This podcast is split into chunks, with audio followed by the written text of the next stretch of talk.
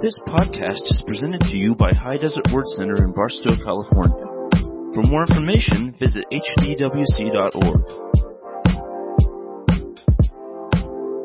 All right.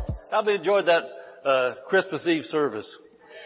Hey man, what that what that music, that singing, awesome. The presence of God, it was so good. That's the best we've ever had. It was really, really good. I'm glad I was here, and I'm glad I was sitting there, so you didn't hear my voice. I made the joyful noise, but they did the real thing. Amen. It was good. Well, tonight we're going to be talking about who is Jesus to you. Who is Jesus to you? It's going to be a really good lesson. It's going to help you. But anyway, uh, as Pastor Dave talked about this financial faith confession, we got a book here called Faith and Confession by Charles Capps. Anybody ever heard of Charles Capps? He was one of my Bible school teachers. He went to heaven a couple years ago. But anyway, he was the confession man. He was an awesome, awesome confession teacher. That's the main thing he taught on for years and years and years and years, confessing the Word of God, seeing it to come to pass in your life. And anyway, this book will change your life. And that financial faith confession uh, because the Bible teaches, Jesus teaches, we can have what we say. And so we need to be confessing things in line with the Word of God. So that's why we make those confessions over our finances because Jesus watches our words and we're going to see more about that tonight. But that's in the bookstore as well as a lot of other things and they, they, they will help train you in faith. Those books out there really help train you in faith. They help make me what I am. But anyway, in Matthew chapter 16, we're going to look at verse 13 and verse 14 to start off with. Who is Jesus to you? And I want to read this and talk about it. It says, when Jesus came to the coast of Caesarea of Philippi, he asked his disciples saying, whom do men say that I, the son of man, am? He said, whom do men say? And so he's talking about the general population. You know, today it's, it's just, you look on the internet. What do people say who do they say Jesus is? You read newspapers, watch the news, read, read books, and a lot of people have a lot of opinions, a lot of ideas about who they say Jesus is. And so his disciples then says, they said, some say that you're John the Baptist, some Elijah, and others Jeremiah or one of the prophets. And then get down to verse 15, he says, he saith of them, but whom say ye that I am? Whom do you say that I am to you?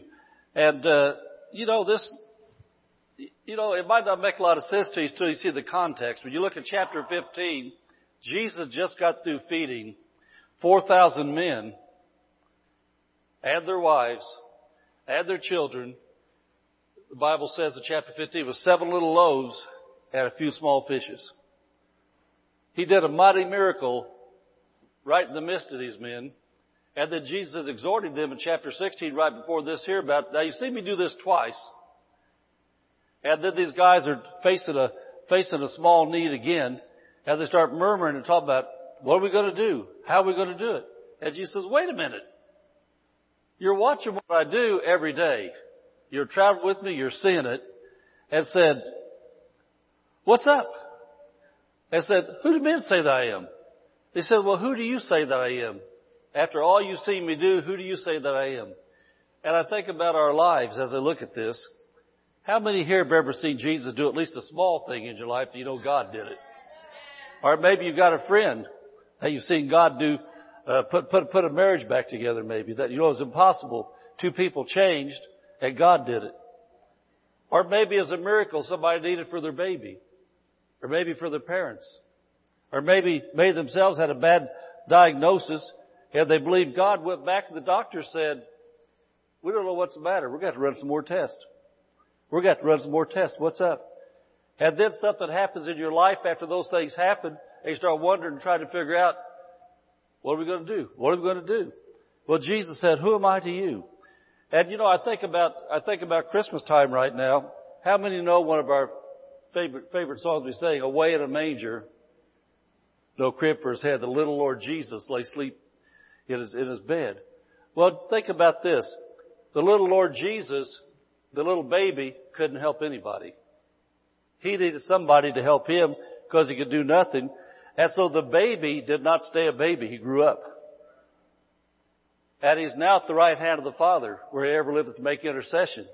He's the one, when he grew up, casted the demons out of the people. He healed them. He raised the dead. And you know, I, I think about, you know, the progression of Jesus' ministry. I, I, I presume that most, most everybody here has read about Jesus, knows some of the things that he did.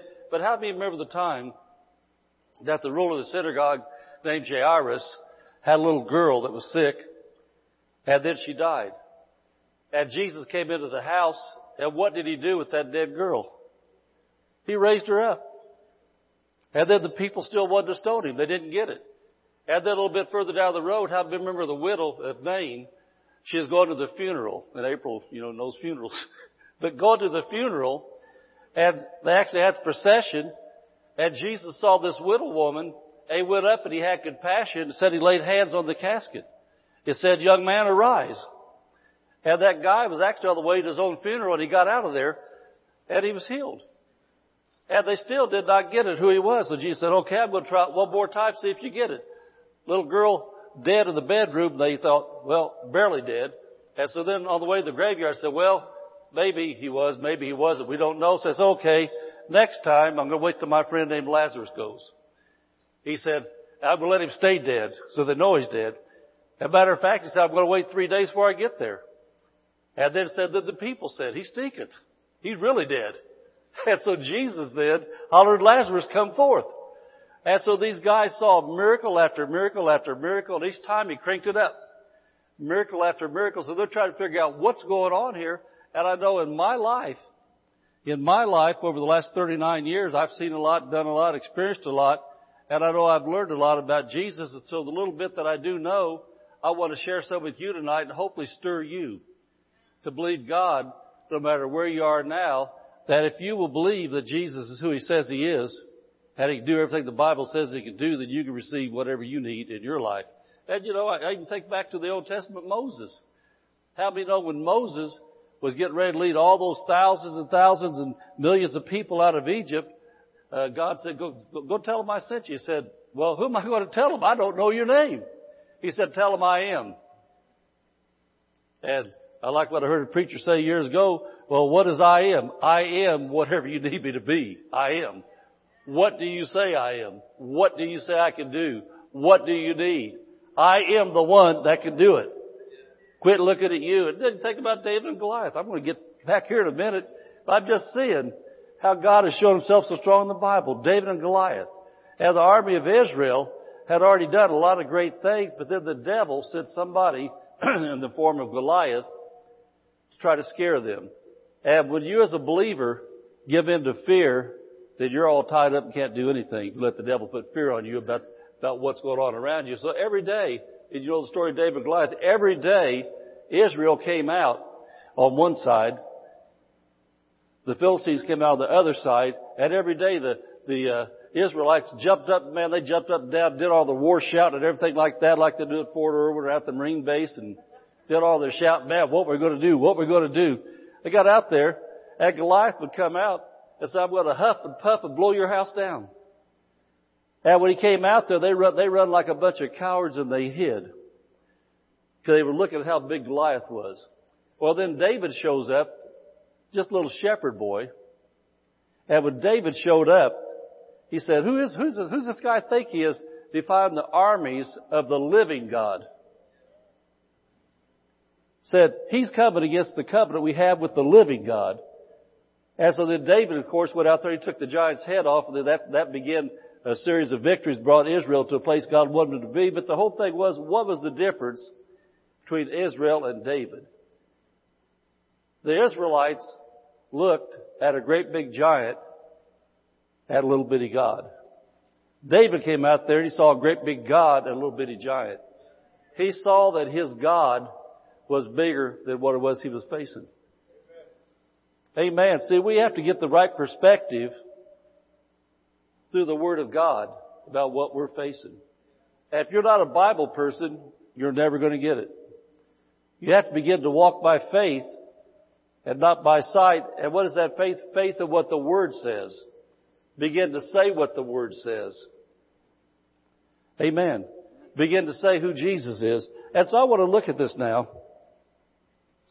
And, and we gotta know it is still the same today.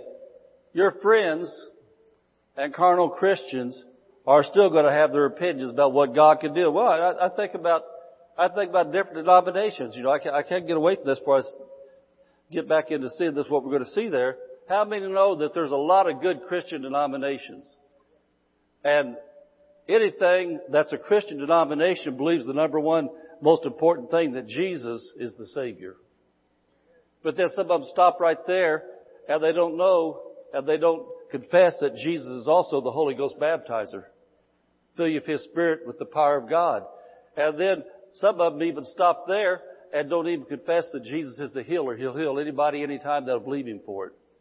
And then some of them don't even believe in tithing.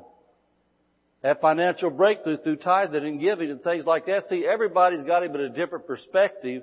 And so it depends in your life on what you need, what you see in the Word of God and what you say that Jesus is to you. Do you, do you see that? Amen. So there's different levels even today. But anyway, in verse 15, I want to see this again. He saith unto them, But whom say ye that I am? And so Jesus Christ, how many know? Hebrews 13 8 says Jesus Christ is the same yesterday and today and forever. That means what He did in the past, He's still doing in the present, and He'll still be doing in the future. He changes not. And so His principles never change. Number one, He wants a personal relationship with each and every one of us. Personal relationship. And you know, I think about how awesome God is that, uh, you know, I, I just don't think that, that we even grasp even a tiny bit of how awesome God is. Let me, let me just ask you this. I'm thinking about one thing Jesus said. I'm looking around the room. Jesus said, your Father knows the number of every hair on your head. How many billions of people are in the world right now? Well, how many maybe billions of hairs are there in this room right now, this small crowd, these hairs? And you know, I want to tell you something the Lord said to me years ago when I was reading that, because we don't, we don't get a hold of what He's saying. Jesus said to me one day, He said, I didn't say He knows how many hairs are on your head. He said, I said He knows the number of every hair that's on your head. And so after that, whenever I'd brush my hair, and I'd see a hair come out of the brush that I use, I'd say, Lord, is that number 5,682? Is that number, you know, is, is that, is that number one million? What's the number on that hair right there, Lord? What's that number on that? And so if God knows that much about us, does God not know where the money's at? Does He know where the healing's going to come from? Does He know how to talk to that person that's at alt with you right now? That one caused the division. Does He know how to send somebody across their path that'll minister to them to help them to understand and see things? Who is Jesus to you? Amen. Who is Jesus to you? See, what's that personal relationship number one? But it takes, it takes our cooperation and learning about him, him and getting to know him through his word. And so tonight I want to look at things from my own personal relationship with Jesus, just share some things that are real to me that I've learned over the years. And I pray that something I say tonight or something we see in the Word tonight will pull you up to a higher level to where you're able to say more about Jesus than ever before. And so I want to start off with Romans chapter 10 at verse 13. Romans 10 verse 13. And I want to pray for you as we begin to look at these things now. Father, I thank you in the name of Jesus that revelation knowledge is probably the biggest need of the church. After people are born again, they need revelation knowledge of who you are, what you can do, and what a believer can do as they go forth in your name with faith in your word. And I thank you for eyes open tonight to see and to know so they can do and they can go and they can flow with all you have for them in Jesus' name. Amen. Amen. And so Romans, Romans chapter 10, verse 13, it says, For whosoever, and when I see that whosoever, I always say, that's talking about me because I'm a whosoever. And so he's saying, whether it's somebody that lives in America, a Muslim nation, a Hindu nation, Buddhist, atheist, whosoever, anywhere in the whole wide world, no matter who it is, or where they're at, If they're a human being that breathes, then they're whosoever. So he says, whosoever shall call upon the name of the Lord shall be saved. Whosoever shall call upon the name of the Lord shall be saved. And so I say number one, I'm talking about me. Jesus to me is my Savior.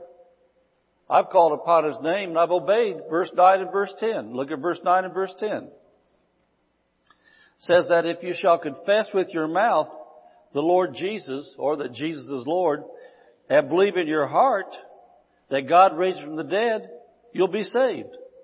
For if the heart man believes unto righteousness, and with the mouth, here's that confession. It's your confession. Confession is made unto salvation. And so, who is Jesus to me? Well, I can say number one, that Jesus is my Savior, because I've called upon the name of the Lord and I obeyed the Bible. I believed in my heart and I confessed with my mouth that He's Lord. God raised Him from the dead.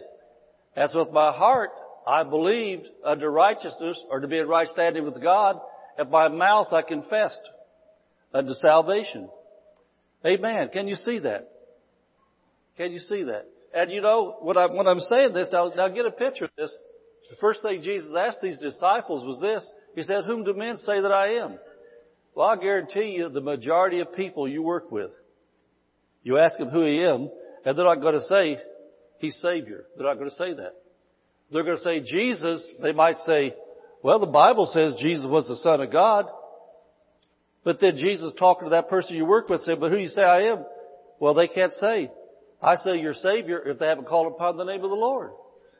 And so we have to understand is to the level of your Bible information or Bible knowledge about Jesus, who He is, of how much you can say He is. You know, I think about people that, I don't want to get ahead of myself where I'm going down there, but anyway, I think about people when it comes to healing that don't know from the Bible that He's the healer. Well, you ask them, you're praying for Christians, and they say, He's my Savior. Oh, he's, I know He's my Savior. I've been saved, I've been saved by the blood of the Lamb. Okay, do you know Jesus is your healer? Oh, I'm hoping and praying. Well, are you hoping and praying to be saved or are you saved? The Bible said, call upon the name of the Lord, thou shalt be saved. So are you hoping and praying to be saved? No, I call upon the Lord because the Bible says so. I obeyed the Bible so I know I'm saved. Well, the Bible has a lot to say about healing too. About financial needs and other things. And so when it comes down, you find out who He is, you're not hoping and praying anymore, you're confessing and saying and then you're receiving. Amen. And so, how many with me can say that, that Jesus is your Savior? Amen. Say that. Say, Jesus is my Savior. I've called upon the name of the Lord. I believe in my heart. And I confess with my mouth that He's Lord. God raised Him from the dead. I know I'm saved. Amen. And so, and so that's the, that's, that's the number one thing that makes you a Christian is because you obeyed the Bible and you did what He said. But I want to look at the number two thing. I just talked about things tonight. I looked at put this lesson together. I just, when the Lord gave me this title this morning, I just started thinking about my own life thing, my, my progression as a believer from 1980 when I got saved. Look at Matthew chapter 7. Matthew chapter 7. And this is so crucial because whom you say Jesus is is what Jesus can do for you. We're going to look at verse 20 through 23. Matthew chapter 7, verse 20 through 23.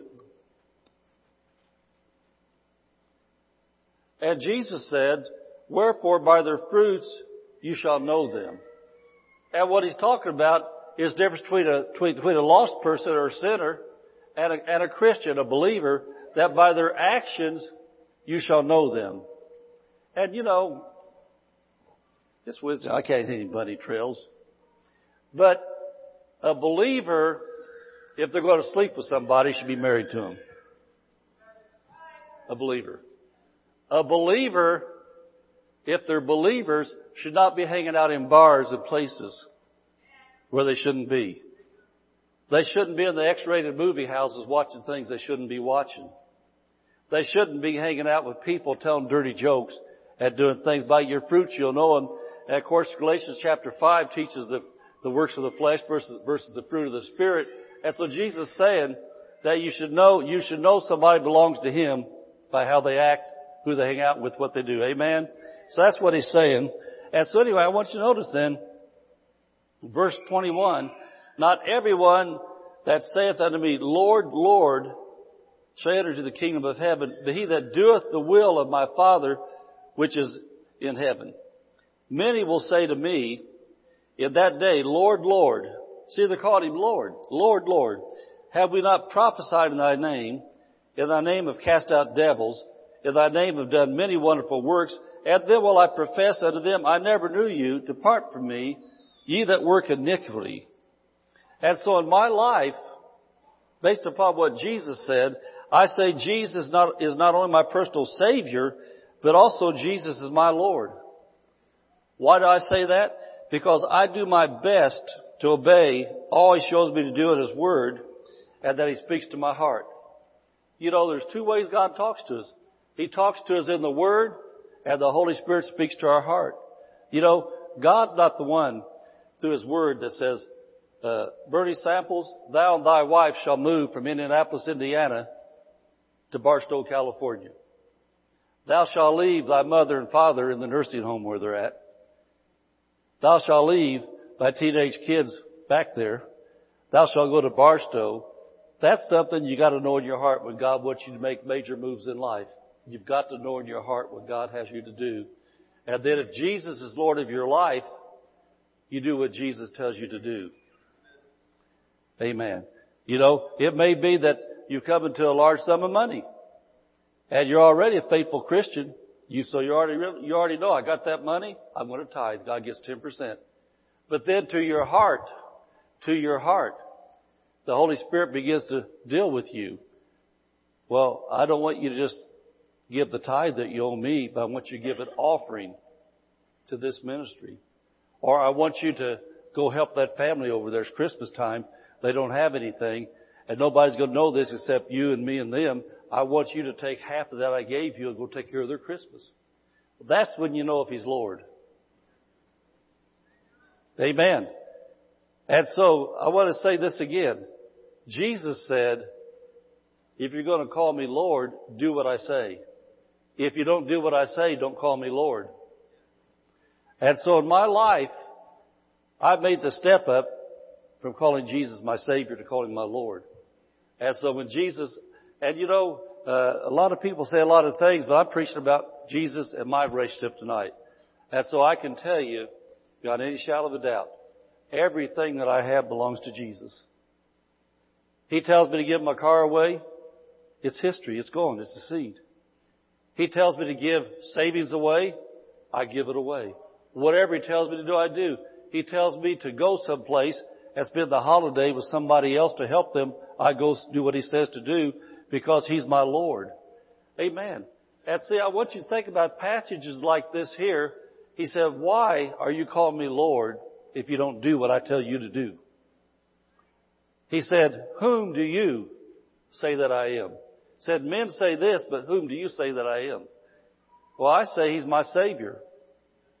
I say he's my Lord at every day of my life. I'm going to do my best to obey what I know from the Word of God.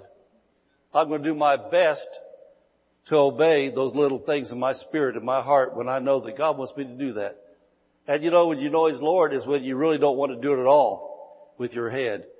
And your head's fighting it. And maybe sometimes other Christians are fighting you on it because they think you went wacky. They think you went goofy. Well, I, I want to tell you, think about some of His closest followers. Peter, James, and John, that was the fishermen. They fished for a living. And Jesus came to them when they were cleaning their nets, and he said, he said, follow me, and I'll make you fishers of men. Said they left all their tools behind. They left their boats behind. They said goodbye, walked away from it all, followed Jesus. Well, you know, the Bible doesn't tell a lot about their families and things, but how many think that if you walked away from your job, they'd call you wacky? Well, I can tell you by experience they do. They want to get me committed. Your family thinks you're nuts when you do things that God told you to do. But see, let me tell you the difference though between flaky people and people really following God. If it was God, you'll be taken care of. If it was God, it'll all turn out right to the glory of God. But if it was flaky, the next thing you know, those people that were calling you flaky, they were right because you're going back begging them for help.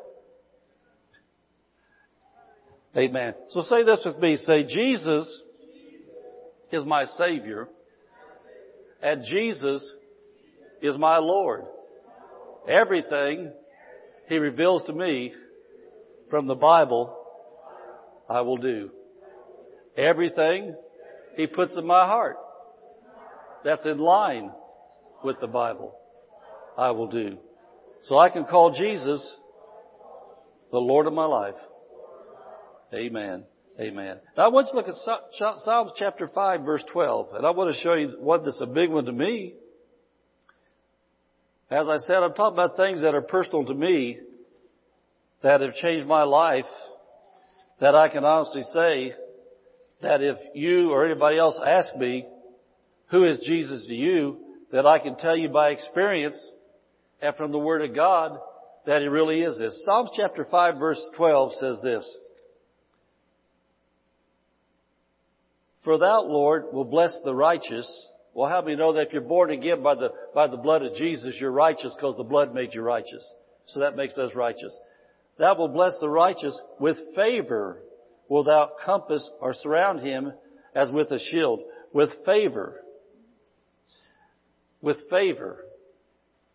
And so my confession is, I have the favor of God in my life because Jesus is Lord of my life. He gives me favor. What is favor? Well, I'll tell you what favor is. Uh, in the natural, in the natural, if I, I know that some of you I think about, I'm looking at face there. A lot of you have, have, have got jobs in the past year or two Fort Irwin school system, Marine Base, and place you needed that.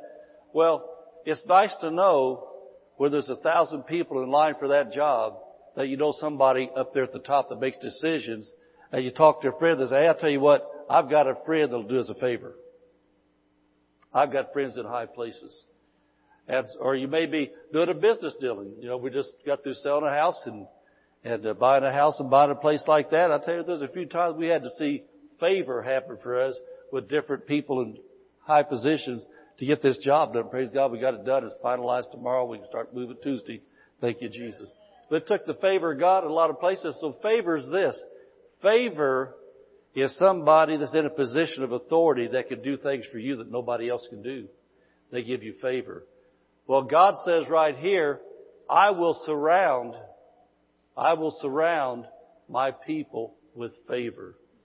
And you know, I know so many people in my church that have had court cases over domestic things, over criminal things, over traffic things, to where they come up at the prayer line, all depressed, crying sometimes. Don't know what we're going to do. That's a mean judge. That's a mean judge. The prosecutor's got it out for my family. And I'll try to stop him. I'll say, wait a minute, look at this verse right here. It says, God is surrounding you with favor. If you will get your eyes off of that judge, get your eyes off of that prosecutor, get your eyes off those people that you say is lying about you, if you get your eyes off of them, remember David and Goliath? Israel saw the big giant.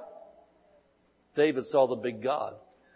And so if you will know, if you will know that Jesus is bigger than that judge, Jesus is bigger than that prosecutor, Jesus is bigger than lying people, if you'll look at that and you'll, and then Jesus say to you as you're getting ready to go to court, who do you say that I am? You say, I believe you're the Jesus that gives me favor. And you walk into the courtroom, I cannot tell you how many dozens and dozens and dozens of times I've heard him come back in here the next day. Pastor, you're not going to believe what happened. I say, well, I will. I'm a believer. Amen. I'm a believer. The judge threw it out. I say, I don't doubt it. I believe it because I'm a believer. And you know why that happened? Because that believer said, Jesus will give me favor in that courtroom. Jesus will give me favor with those people. Jesus will give me favor I've seen judgments of lots of money written off. I've seen impossible cases where absolutely the church member was guilty, bad, dumb, stupid, shouldn't have done it, but they repented to God And they didn't go in and try to blame it on their mom. Try to blame it on their boss. They went in and felt the mercy of the court and said, I want to tell you, your honor, I did that. I admit I did that. I'm guilty, but I'm asking you for mercy. Had the judge and the prosecutor people just looked at it and said, you know what? Put a stamp on it and said, case dismissed. Get out of here. But what am I talking about? I'm talked about we as believers looking in the Word of God about what the Bible says about God, what the Bible says about Jesus, and then not stopping there and say, boy, that's a good story. Boy, that, that was 2,000 years ago. Look what he did. Well, that was yesterday. This is today. Amen. You know, it doesn't make any difference to me for my life what Jesus did for them. But when my son got leukemia, it made a difference to me today. When I saw Jesus heal those cripples when he was crippled, when I saw Jesus heal them in the Bible, man, that was good Sunday school stories. That was good things in the Bible, but I needed Jesus to come off of the Bible, come into his hospital room. And so I said, Jesus is my healer today. And so Jesus, because I said he's my healer, he was my healer. He took care of my son. Amen. Not to count the things in my life this past year. But you know what am I saying? Jesus, in the Word of God, asked his disciples, he said, what are they saying about me out there? Well, you know what? Today, man, I, I, I don't hardly ever, ever look at DeFacebook. Dr. Barclay says it's DeFacebook because it defaces people most of the time. But I know that if I was to look at a lot in there, I bet you today with the Christian persecution there is going on in so many places, I bet that a lot of people say a lot of things about Jesus. But I bet you they don't say Savior. I bet they don't say Lord. I bet they don't say He'll take care of your finances. Amen. But you know what? It doesn't make any difference what they say about Him. It's what I say about Him. Amen. Amen. And so I want you to look at Matthew chapter 3, verse 11. Matthew chapter 3, verse 11. And I, I, I, I hope this will get you stirred for your words about Jesus, about your life.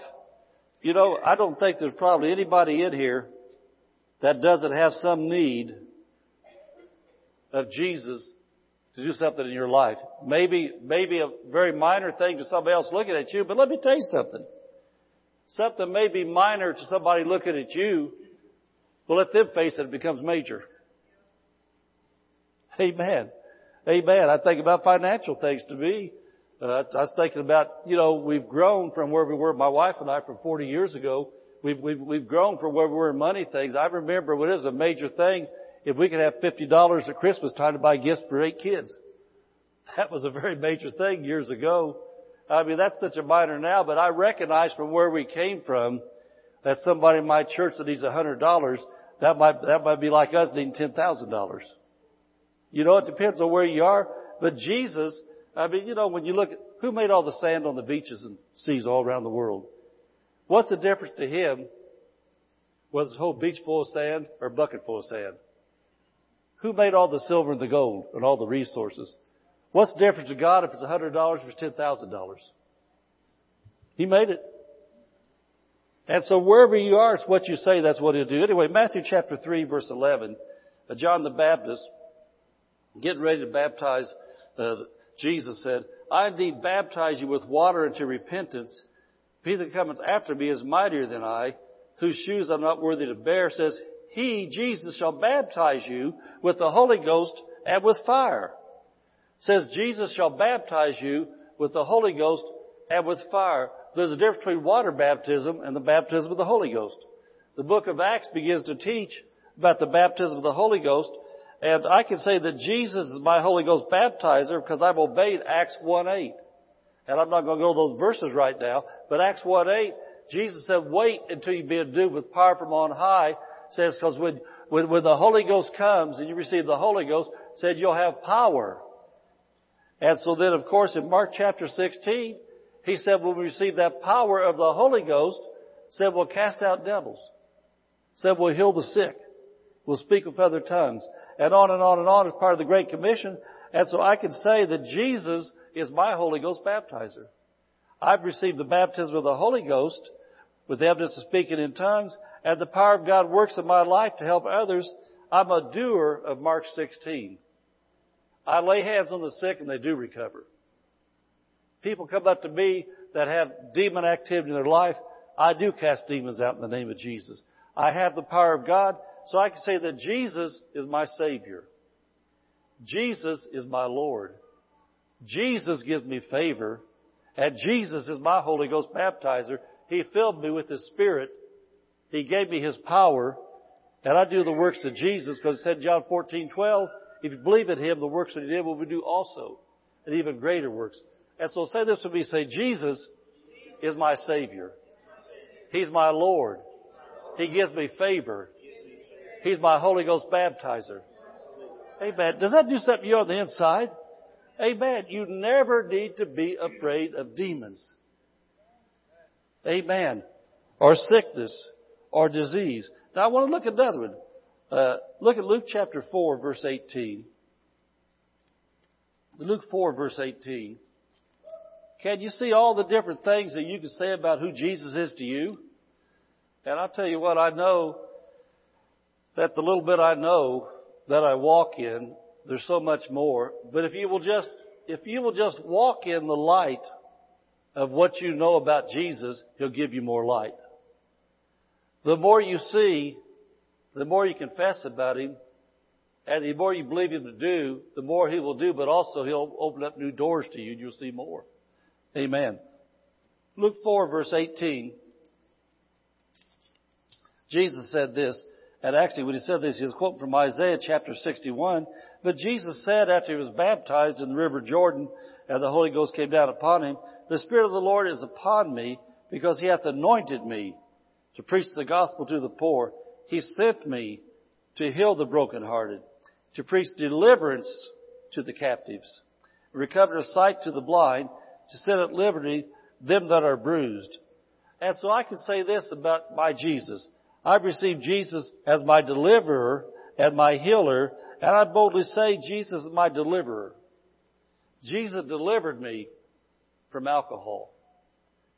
Jesus delivered me from nicotine, from cigarette addiction. He delivered me from those things. Jesus delivered me from fear. Man, I was an adult man when I got saved. I was afraid of the dark. Man, I hated that at night time. You know, when it's a demon thing, it's not a natural thing, it's a demon thing. When, when Satan works in your life, do you know you're afraid to go from room to room in the dark? Because the boogeyman might be there? That's terrible. When it's a demon spirit lying to you, Amen. When you're laying there in bed trying to go to sleep and every time the clock ticks, you jump. You hear something, you, you hear a tree brush the house, and what is that? Who is that? What might that be? Well, you have to understand that's not a natural fear. That's demonic of the devil lying to you. It's a terrible thing to have to go to the bathroom, but you're afraid to pull your head up under the covers. And then when you do, you look around, you see a shadow, you jump back under the covers. Jesus is my deliverer. He delivered me from fear. I remember when I got born again, filled with the Holy Ghost, I could not wait for nighttime. Man, I challenged him. I'd put blinds on the windows, I'd close the other, make it totally dark. And man, I could not wait till it got so dark that I couldn't see. I'd get out of my bed. And man, I'll tell you, those little stupid voices of demons start lying to me and tell me, I better get back in there, he's going to get me, going to get me. I would just laugh my way all the way through the house. Amen. Well, see, I'm telling you, you know, this might sound funny, and I really don't mean for it to be funny, but Jesus will deliver those that are captive. When you're captive, you know, and I, okay, I'll tell you something. You're all laughing. I'll tell you this may this may cause you to laugh. You know that word phobia, claustrophobia, phobia of heights, phobia of all those things like that. If any of you say, "I can't fly on airplanes. I got a phobia of fly, flying," guess what? That same demon's got you. Amen. We live in California, and I'll tell you what, California is a long ways from the rest of the world. I found that out. And if you're going to go away from California, if you're going to go anywhere from California, if you're afraid to fly in an airplane, it's going to take you a long time to get there. And so anyway, you go laughing about the pastor before he was born again, being afraid of the dark. Are you afraid to get on an elevator? Are you afraid to get on a ladder? Are you afraid of whatever you're afraid of? Then guess what? That thing's got you. Uh, nobody's laughing anymore. no, what I'm saying is, now listen to me. I've prayed for people about the airplane thing a lot of times. If you're afraid to do things that God has ordained you should be able to do to live a comfortable life, Jesus is your deliverer. Jesus will deliver you from those drugs, from alcohol, from sexual addiction. You know, there's Bible sex and there's addiction. Jesus will deliver you from whatever's got a hold on you. Jesus is my deliverer. Say that for me. Say, Jesus is my deliverer. And see, Jesus, for whatever is your face, I, I, I tell you, I know by the Spirit of God, Jesus is speaking to some hearts right now about some things in life that has a stronghold on people. But you've never yet, when Jesus said, who do you say that I am? You've never yet said, Jesus is my deliverer from that addiction. You know what you've said? I'll tell you exactly what you said. This is by the Holy Ghost. You've said, I can't do it. You've said, I've tried, and it don't work for me. That's what you said. You know what you've said? You've said Goliath is bigger than God is. That's what you said. Not in those words, but when you said, when you said this thing's got a hold on me, that part was right. But you stopped there. You should have said, but I'm going to let Jesus have a stronger hold. I am going to make Jesus Lord of my life, and in Jesus' name, I receive my deliverance. I'm freed from that. Amen. Amen. One last thing we got to see. Philippians chapter 4, verse 19. And I know in the name of Jesus there are people receiving help tonight. I'll tell you what, this may be, for some of you, this may be your biggest night of the year that you've come to a church service. Because when you get delivered from anything, you get freed from anything, it's a big day.